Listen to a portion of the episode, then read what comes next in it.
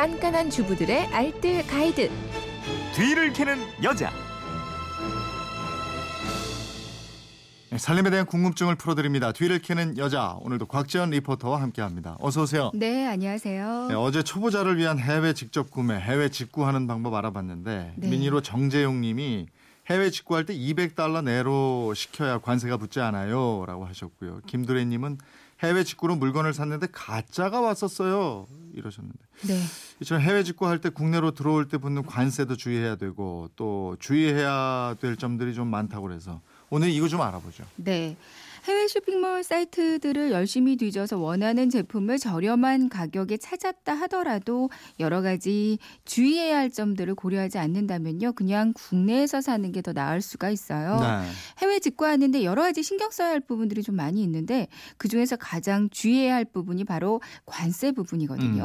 예, 먼저 미국에서 직구를 한다면 200달러까지는 면세 혜택을 받을 수가 있습니다. 네. 대부분의 의류, 신발, 가방, 모자, 주방용품, 전자제품 등등 대부분의 물품들이 목록 통관 품목으로 들어가기 때문에 미국 내 배송료와 미국 내 세금을 포함한 가격이 200달러만 넘지 않으면 한국에 들어올 때 세금을 따로 내지 않습니다. 네. 근데 만약에 200달러를 넘으면 8에서 13%의 관세 또 부가세 10% 정도가 더 추가로 부과가 되거든요. 네. 그리고 또 합산 과세라고 해서 내가 이틀 전에 180달러 정도 를 구매를 했고 이틀 후에 100달러 정도를 구매를 했는데 구매는 다른 날 했지만 항공 시간이나 현지 사정으로 두 제품이 같은 날 우리나라에 도착하잖아요. 어. 그럼 두 제품을 합산한 금액 280불, 그러니까 200불이 넘기 때문에 네. 여기 해당하는 관 부가세가 붙어버리거든요. 어. 때문에 상품을 구매할 때는 시차를 좀 넉넉히 두고 사시는 게 좋겠습니다. 네. 목록 통관이 안 되는 제품들도 있죠. 네,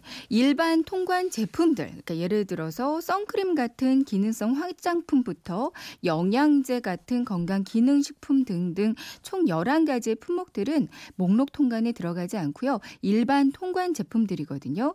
이런 품목들을 샀을 때는 원화로 계산을 해서 15만 원 미만일 때 법적으로 관세가 면제됩니다. 예. 그러니까 이거는 한국까지 들어오는 배송료까지 포함된 가격이기 때문에 제품의 가격은 안전하게 한 12만 원 미만으로 구매를 해야지 이 세금을 추가로 안낼 수가 있거든요. 예. 반면에 수입이 아예 금지되어 있는 물품들도 있어요. 뭐 아스피린 같은 의약품, 육포, 유제품 등등 이런 것들은 아예 통관이 안 되고요. 네. 100% 폐기 처분되거든요. 어. 그리고 전자 제품 같은 경우는 1인당 하루 한 대만 통관이 되고요. 비타민 같은 건강 보조 식품은 최대 6병까지만 직구가 가능합니다. 음. 이런 자세한 내용은 그 관세청 웹사이트에 들어가시면 확인하실 수가 있어요. 네. 물건이 도착했는데 이거 잘못 왔다. 이럴 때 반 품하기도 어렵죠. 그렇죠. 국내에서는 그냥 반품 택배비만 부담을 하면 교환이나 환불이 가능하잖아요. 예. 근데 해외, 해외에서는 이게 아주 좀 어려운 부분이거든요. 예. 어떤 분은 해외 직구하고서 이렇게 상자 열어보니까 벽돌이 들어가 있었다고 아. 하고요.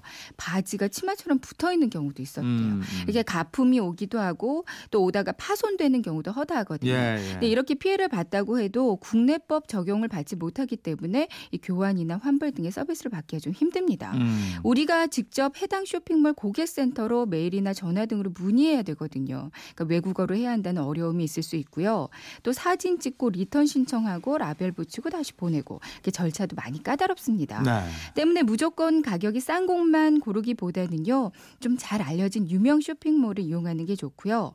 배송 대행지를 거치는 전자제품 같은 경우는 보험을 들어놓는 게 좋아요. 어. 또 꼼꼼하게 검수를 좀 요청을 해서 한국까지 한국까지 오기 전에 미국 내 에서 반품 교환을 하는 게 더 수월합니다. 이 최근에는 또 전자제품 직구하는 경우도 많이 늘었는데 네. 전자제품 구입할 경우에 전압을 잘 따져봐야. 그렇죠. 유럽은 220볼트 같아서 괜찮은데요. 예. 미국 제품은 전압이 대부분 110이잖아요. 네, 네. 프리볼트라고 명시된 제품은 우리나라에서도 사용을 할 수가 있지만 아닌 것들은 변압기가 또 따로 필요하기 때문에 또 따로 구입해야 한다는 불편함이 따를 수가 있고요. 네. 그리고 직구 이용하다 보면 배송비 폭탄 맞았다는 경우가 종종 있어요. 음.